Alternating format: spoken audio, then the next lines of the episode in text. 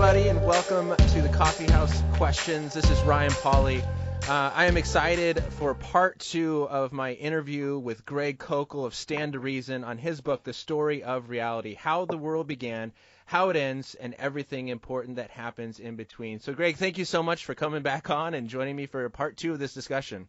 Yeah, I'm looking forward to it, Ryan. Thanks. You know, I had a great, uh, just learned a lot in just our first part um, discussing this kind of the, the reasons why you wrote this book, um, and then talking about tactics and just how to um, apply what you've written into conversation. And so I just want to encourage those of you that maybe are only catching this second part, go back and listen to the first part and kind of get everything that's leading up to what we're going to talk about now. And then also, if you have any questions or comments about our discussion today, uh, you can email contact at coffeehousequestions.com, send a message on the Facebook page, or text in your questions or comments at 714 989 6927.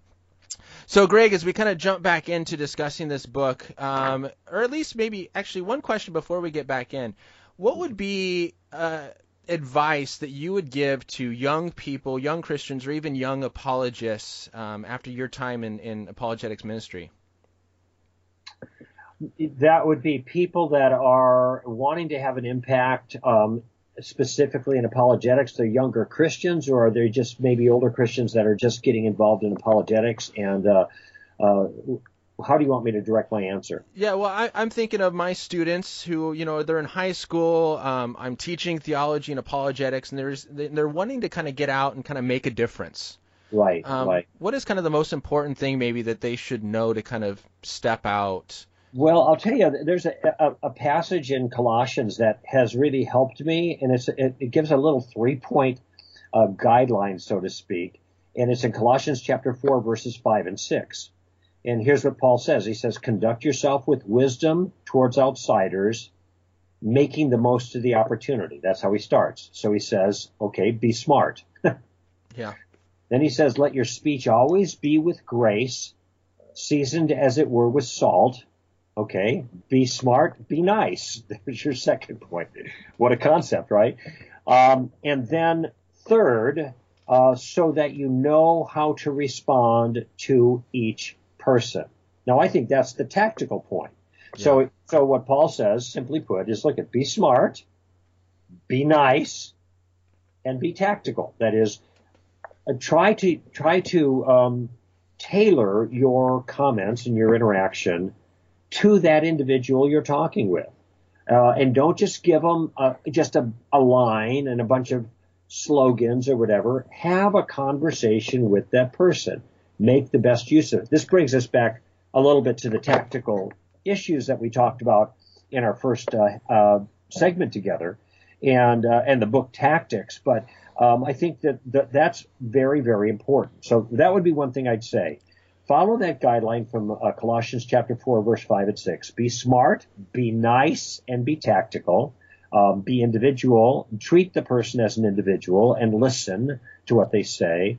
Um, then, as far as their own training is concerned, um, I would I would encourage them to build the foundation and uh, build build a foundation. Uh, don't get into a bunch of second coming apologetics and uh, you know start with the really or, or things um, extreme um, what like uh, Bible codes and all these other things that may have some merit and value, but just stick with the basics. And what is that? Well, that would be the existence of God. That would be uh, the existence and person of Jesus. Okay.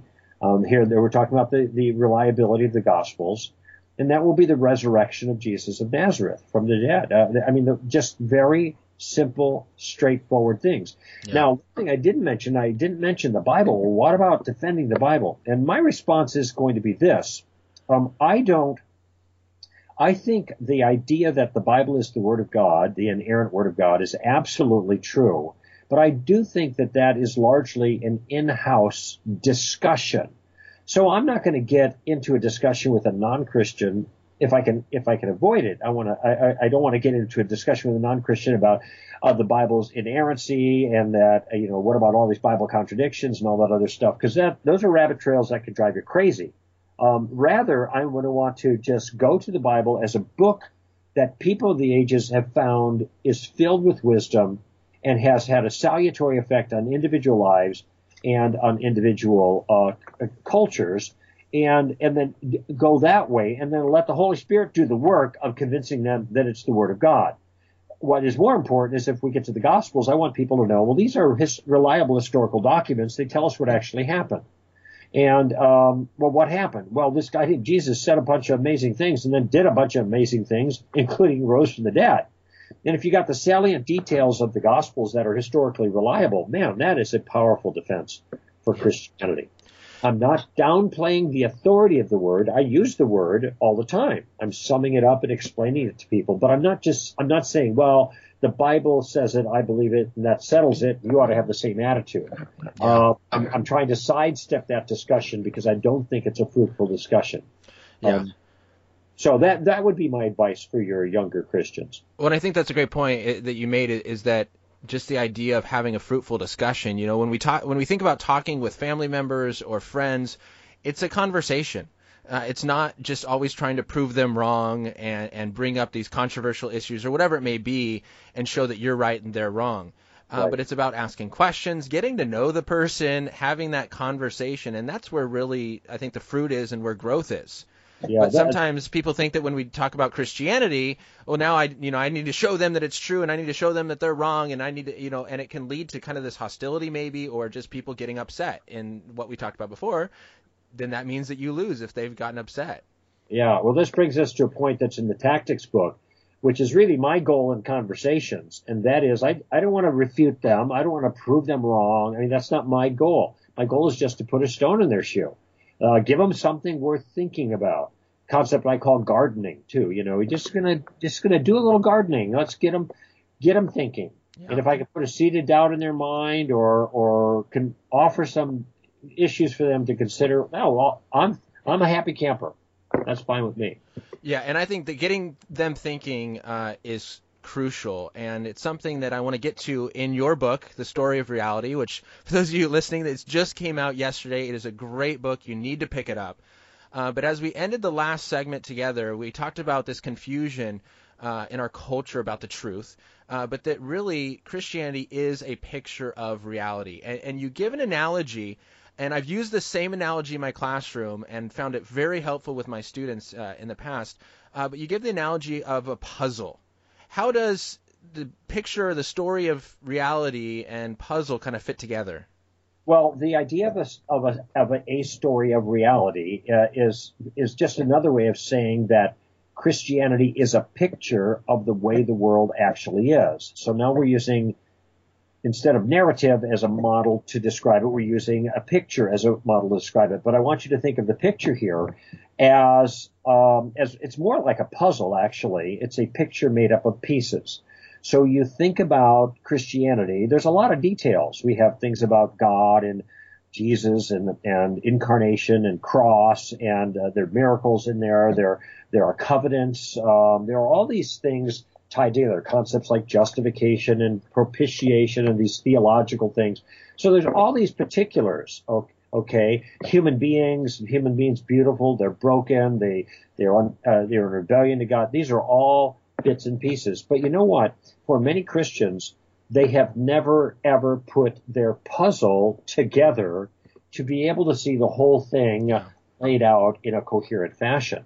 Now, if you've never put it all together, well, you you don't. I mean, again, think of the metaphor of the puzzle. You you don't know if you're missing pieces. If you've got a puzzle, you work it. Once you work it, you say, "Hey, I'm missing five pieces. Where are those things?" Yeah. Okay. Also, sometimes if you work puzzles, you get pick pieces from other puzzles mixed in. And once you work the puzzle, you realize, well, this doesn't belong. And what I mean here is we get bits and pieces from other worldview stories kind of mixed in with Christianity that don't belong. Take, for example, reincarnation. There are actually people who identify themselves as Christians, but say they believe in reincarnation. That's a puzzle piece from a different puzzle.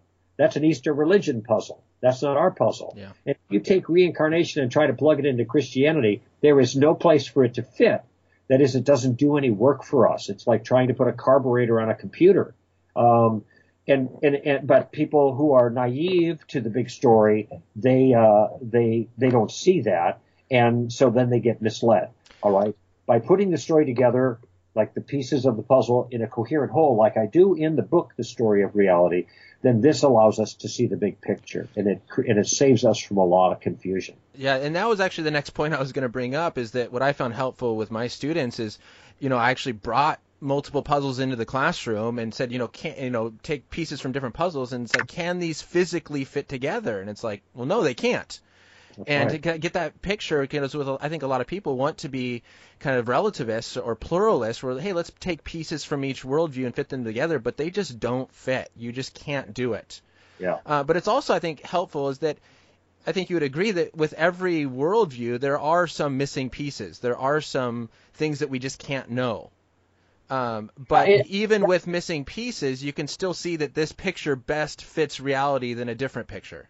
Yeah, I, that's an interesting way of putting it. I haven't thought about that. Um, I, I, was thinking of it in, in, a different sense that a worldview creates its own coherent picture of things, but there still are, and I agree, unanswered questions. And and the reason is, and I've said this before on my own show, that um, life is messy. You know, knowledge is messy, and therefore any worldview is going to have a little messiness to it, and that's true about Christianity.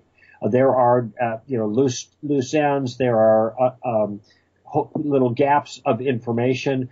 And you know, it's interesting. C.S. Lewis addressed this in Mere Christianity, and he said uh, we should expect this. Yeah. As if we're dealing with the God of the universe, there ought to be a, a number of things that are just beyond us that we don't understand that we can't figure out. And so that should be unsettling. The the the issue for me is how does Christianity as a story, as a worldview, stack up against the other worldviews. And I'll tell you, there's no comparison in my view Absolutely. to the way that Christianity um, answers the big questions in a way that's coherent, that in a way that's uh, consistent with our deepest intuitions about the way the world actually is. Um, there's no competition. The rest are so wildly counterintuitive. I, I, I'm not even open to considering them. Christianity does the best, best job of answering the questions. Yeah, and it shouldn't that shouldn't worry us that we have those kind of issues or, or unanswered questions uh, because it still is the best explanation for the way things are. Sure, and sometimes when we go on, we find the answers to those questions we used to have, and things get uh, get kind of tidied up a bit as we learn more and time goes on. But that's just part of the process of learning. Yeah. Well, I'm talking with Greg Koukl, Stand to Reason, about his book, The Story of Reality, how the world began, how it ends, and everything important that happens in between. And so um, now you kind of divide this book up into five main sections God, man, Jesus, cross, and resurrection. Right. Um, what kind of made those stand out as, as kind of the main sections of the book? Well, I, I think I mentioned earlier that um, one thing that I wanted to do in the concept here is to is to answer the question: What are the foundational things you have to believe to be a Christian? What are the unique features of Christianity? And those are the five things that that there are truths about each one of those things: about God, about man, about uh, Jesus, about the cross, and about the final end of everything that are vital for people to know in order to have the, the, the core of the story. But I also realize that that represents the backbone of the Christian story. That is, it it's the plot. It's the uh, the most important things that happened in the order that they took place. And so, in a certain sense, you could take each one of those words and you could put it on, on the fingers of a hand and use it as a memory device to recall the basics of Christianity. In fact, my my daughter, who's now nine, when she was six, she could do these. I mean, God, man, Jesus, cross, resurrection. And, uh, and so she had it memorized. It's very, very easy. Hmm. And if you think about it, it works like this. In the beginning, God created. That's the beginning of our story. He created man to be in friendship with him, but man did something that got himself in a heap of trouble. And so God became a man himself to initiate a rescue operation in the person of Jesus. And then Jesus did some things in his life that culminated on a cross that will determine what happens to everyone in the final resurrection. There it is. God and Jesus cross resurrection. Yeah. So it's a perfect outline to the story, and it's easy to remember if you don't have your notes with you. Absolutely. And so the story begins with God. Um, and there's something interesting that kind of really stood out to me uh, in your section on God uh, that I think may be a shock to some people, especially maybe the young people that I work with. Uh, but you said that the story is not about us. You know, we, we take these verses, you know, God has a plan for my life. And in fact, even uh, Brett Kunkle, one of your speakers, came to my school and, and, and brought that up of how kind of we have this very selfish, maybe, attitude when we come to Christianity. Um, Yeah. about God's plan for me, and it's all about me prospering. But you say, you know, the story's not about us. It's not so much about God's plan for your life as it is about your life for God's plan. Yeah, I think that is an, uh, for millennials, especially, but all of us need to take counsel from that. This is a um, this is a, a almost an earth shaking revelation if they get it, but it's true. The story starts with the main character, God, in the beginning, God, because the story is about God and God's purposes. What is the chief end of man? It says in the Westminster uh, Shorter Catechism to uh, to I think it's to glorify God and to enjoy Him forever, something to that effect. So the story is all about God. It's not about us. It, it, it obviously God cares for us and He wants to be in friendship with us. He wants the best thing for us. But God's understanding of the best thing for us individually and the best thing for His world is very different from what we think is best for us. Mm-hmm. And if we have the idea that God is our a, a bellhop, if He's a Santa Claus and He's just going to jump through our hoops as we just tell Him what we want to do, what we want Him to do to make us happy, boy, we have got the picture all wrong. And incidentally, uh, two days before the the book came out, um, the book, The Story of Reality. It was in the number one position in Christian discipleship in, in new releases, okay? Um, that uh, hot new releases on Amazon kind of thing. This is before it actually released, but these are people ordering in advance. Number two was a Joel Osteen book. Hmm. And Joel Osteen is a guy who has a completely different understanding of what the story is all about. To him, the story is about us, not about God. It's Yeah. about our happiness. And and I was very happy to see that I kind of got one step ahead of Joel because uh, his his his message is not the true message. Uh, the message in the story of reality is the true message, and um, and so uh, I, I, it's very important that we understand that, or our Christian lives will never will never go right if we do not get that straight. God is in charge. It is His kingdom. In the beginning, God created the heavens and the earth. He made it. It's His. It's about His rulership over that which is rightfully His, which is everything, because He made everything. Yeah. Yeah, and you make the same point in, in your chapter, in your section on man, is that we're not the center of the universe. Yeah. And I think it's so easy for Christians to read scripture and kind of either one input ourselves into the story, um, and that you know it's kind of speaking about us, uh, or even to make the characters in the story um, the most important. You know, we think about these you know stories of David and Goliath, and it's all about David. Yeah. Not recognizing, no, it's not just about David, but God is the ultimate hero of the story, working uh, through David. Right, right. Hey, the best example of that is Joseph. Because boy, there's a story where you do not have triumphalism for his whole life.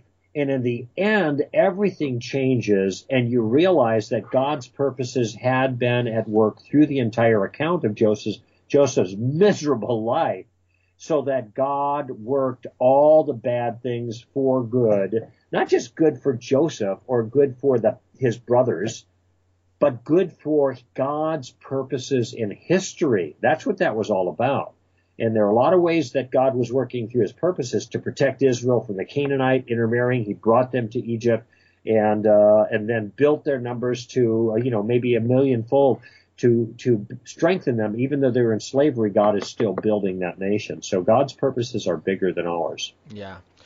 Well, I, I want to kind of jump forward in your book a little bit because uh, there's a point that you made that I think is so uh, important for people to understand, and so I want to make sure that we have some time to discuss it, is that you have a, a chapter titled "Trust" uh, in the section on the cross, Right. and you you give um, a reason why you want to use the word trust rather than faith. Can you explain that to those listening?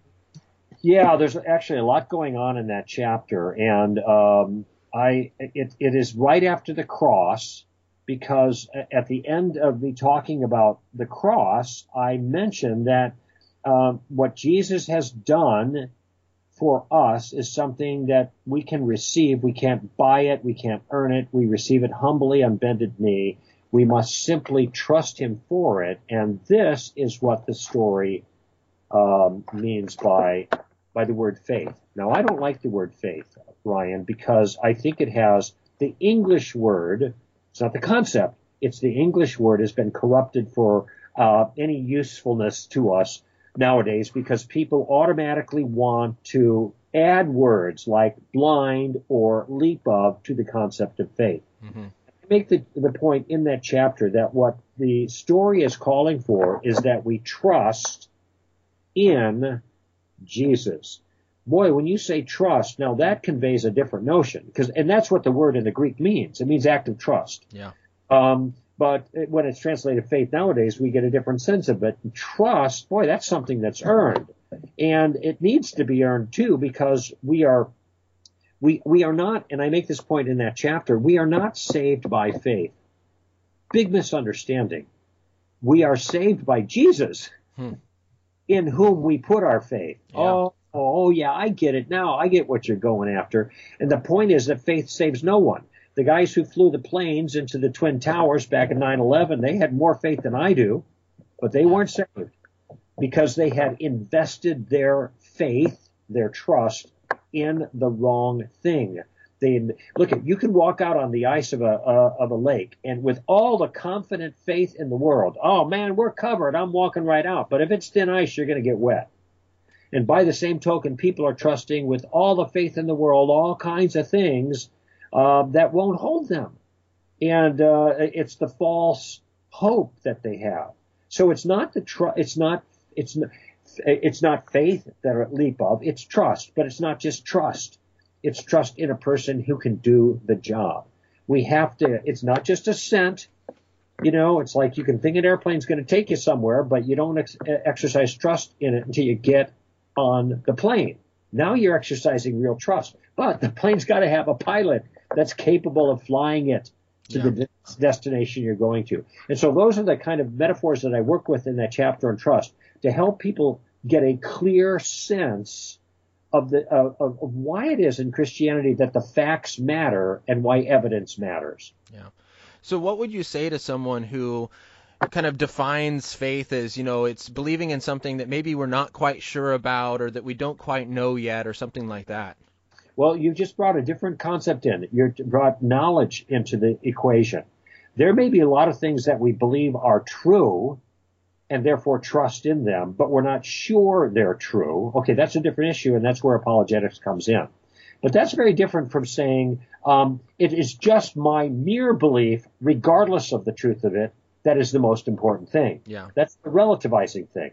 I want people to see that when we believe, we're believing something is true. Okay, that's the kind of that's what we mean by that Christianity. Okay. It is the story of reality, but we have reasons to believe that our beliefs are actually so that they're knowledge and not just blind faith. Okay. And that you kind of, I think, talk about in that chapter as well of just with the cross and giving kind of the four pieces of evidence for the resurrection and that Jesus is historical person that lived in history. He's not a myth. Uh, right. He's not, you know, we, we hear this analogy of dying and rising gods, and, and you discuss that a little bit uh, in the in this in the section. Um, right. How would you respond? You know, what what were the kind of a, the keys to understand of showing that Jesus isn't like these dying and rising gods?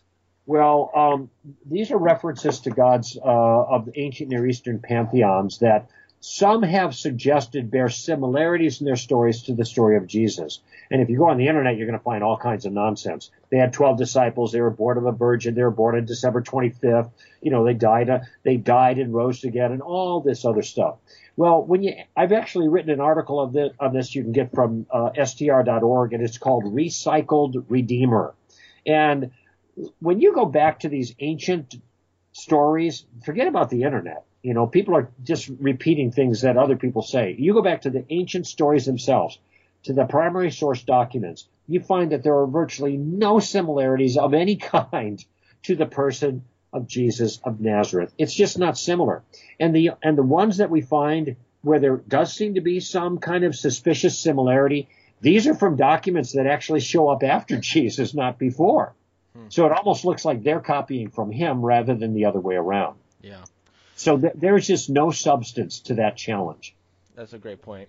And so we, we have about four minutes left. Man, this has gone by so quick. I wish we had more time. Yeah. Uh, but I just want to encourage you all. You you need to pick up this book. It is a great book. Um, but in your section on man, uh, you talk about the fact that we are broken, uh, that there's something that is not right with the way that we are. And I think this is one of those things that really hits home with a lot of people with this idea of the problem of evil, with pain and suffering, because it, it's very emotional and it really, um, you know, has that connection. Um, and, and you go through reasons that I think are very helpful to think about of, of sufficient reasons of, of why God may allow evil and that sort of thing. Right. Um, but as I was kind of going over this, I, I posted something online and, and I got an objection from uh, an atheist that I have frequent discussions with.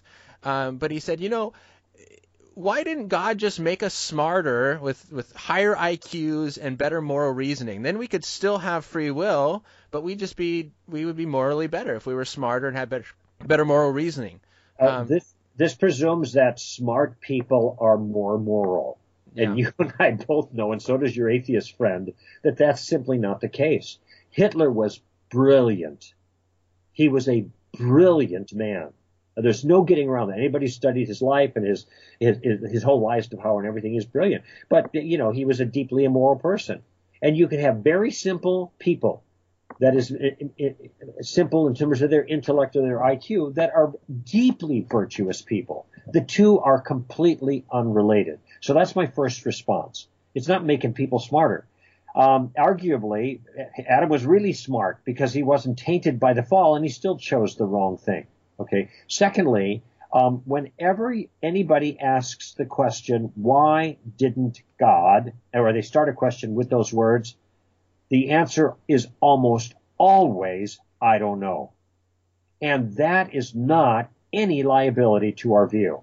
Just because we don't know why God didn't do some counterfactual, that is why he didn't do something that, that uh, he didn't do, doesn't in any way impinge on the credibility of our worldview. Hmm. Well, couldn't God done it this way? Well, probably, but he didn't. Why not? I don't know. He didn't tell me. But that doesn't change the facts. And see, atheists often think that if they can ask a question about why it wasn't a different way and they get no answer, that somehow they've substantiated their own case. It's not the case. Hmm. It, it does no good to the atheist cause when a Christian can't answer why God didn't do it a different way. And would you say that claiming to you know to know or, or at least saying well why didn't God do it this way is, is almost like saying hey I know a better way of doing it um, as if kind of saying in, in our limited finite knowledge that we know better than the one that is unlimited in his knowledge. He might be saying uh, we know. Uh, he said, well, um, uh, we know a better way than what your story says, and so therefore this is why your story may not be true. He's not saying I know better than God. But it's interesting though, even in the point that he made, it's pretty clear that he doesn't know better. Yeah. Because there's the, the problem, it's clear the problem isn't intelligence. Smart people are bad, dumb people can be good. Uh, uh, it's unrelated. Yeah. So he's just missed the point there. Awesome. Well, that kind of wraps up our time. I wish we could keep going, but this is a great book that kind of paints the picture of reality. It's something that I think all Christians, as we mentioned, need to understand and see how the puzzle pieces fit together when we look at God, man, Jesus, the cross, and, resur- and resurrection. And so, for those of you listening, uh, you need to go get this book, The Story of Reality, How the World Began, How It Ends, and everything that uh, important that happens in between. You find it on str.org or on Amazon. Um, Greg, thank you so much for taking the time and joining me today. Well, it's been a lot of fun, Ryan. Thank you, buddy. Well, for those of you listening, thank you for listening. Again, if you have any comments or questions, you can contact me with that information. Uh, I'm excited for to start this new year with you all um, and continue this show. Thank you for listening and supporting and just being an encouragement. Have a wonderful rest of your day. This has been Coffeehouse Questions with Ryan Pauly won't hesitate to follow. Your love will guide my way.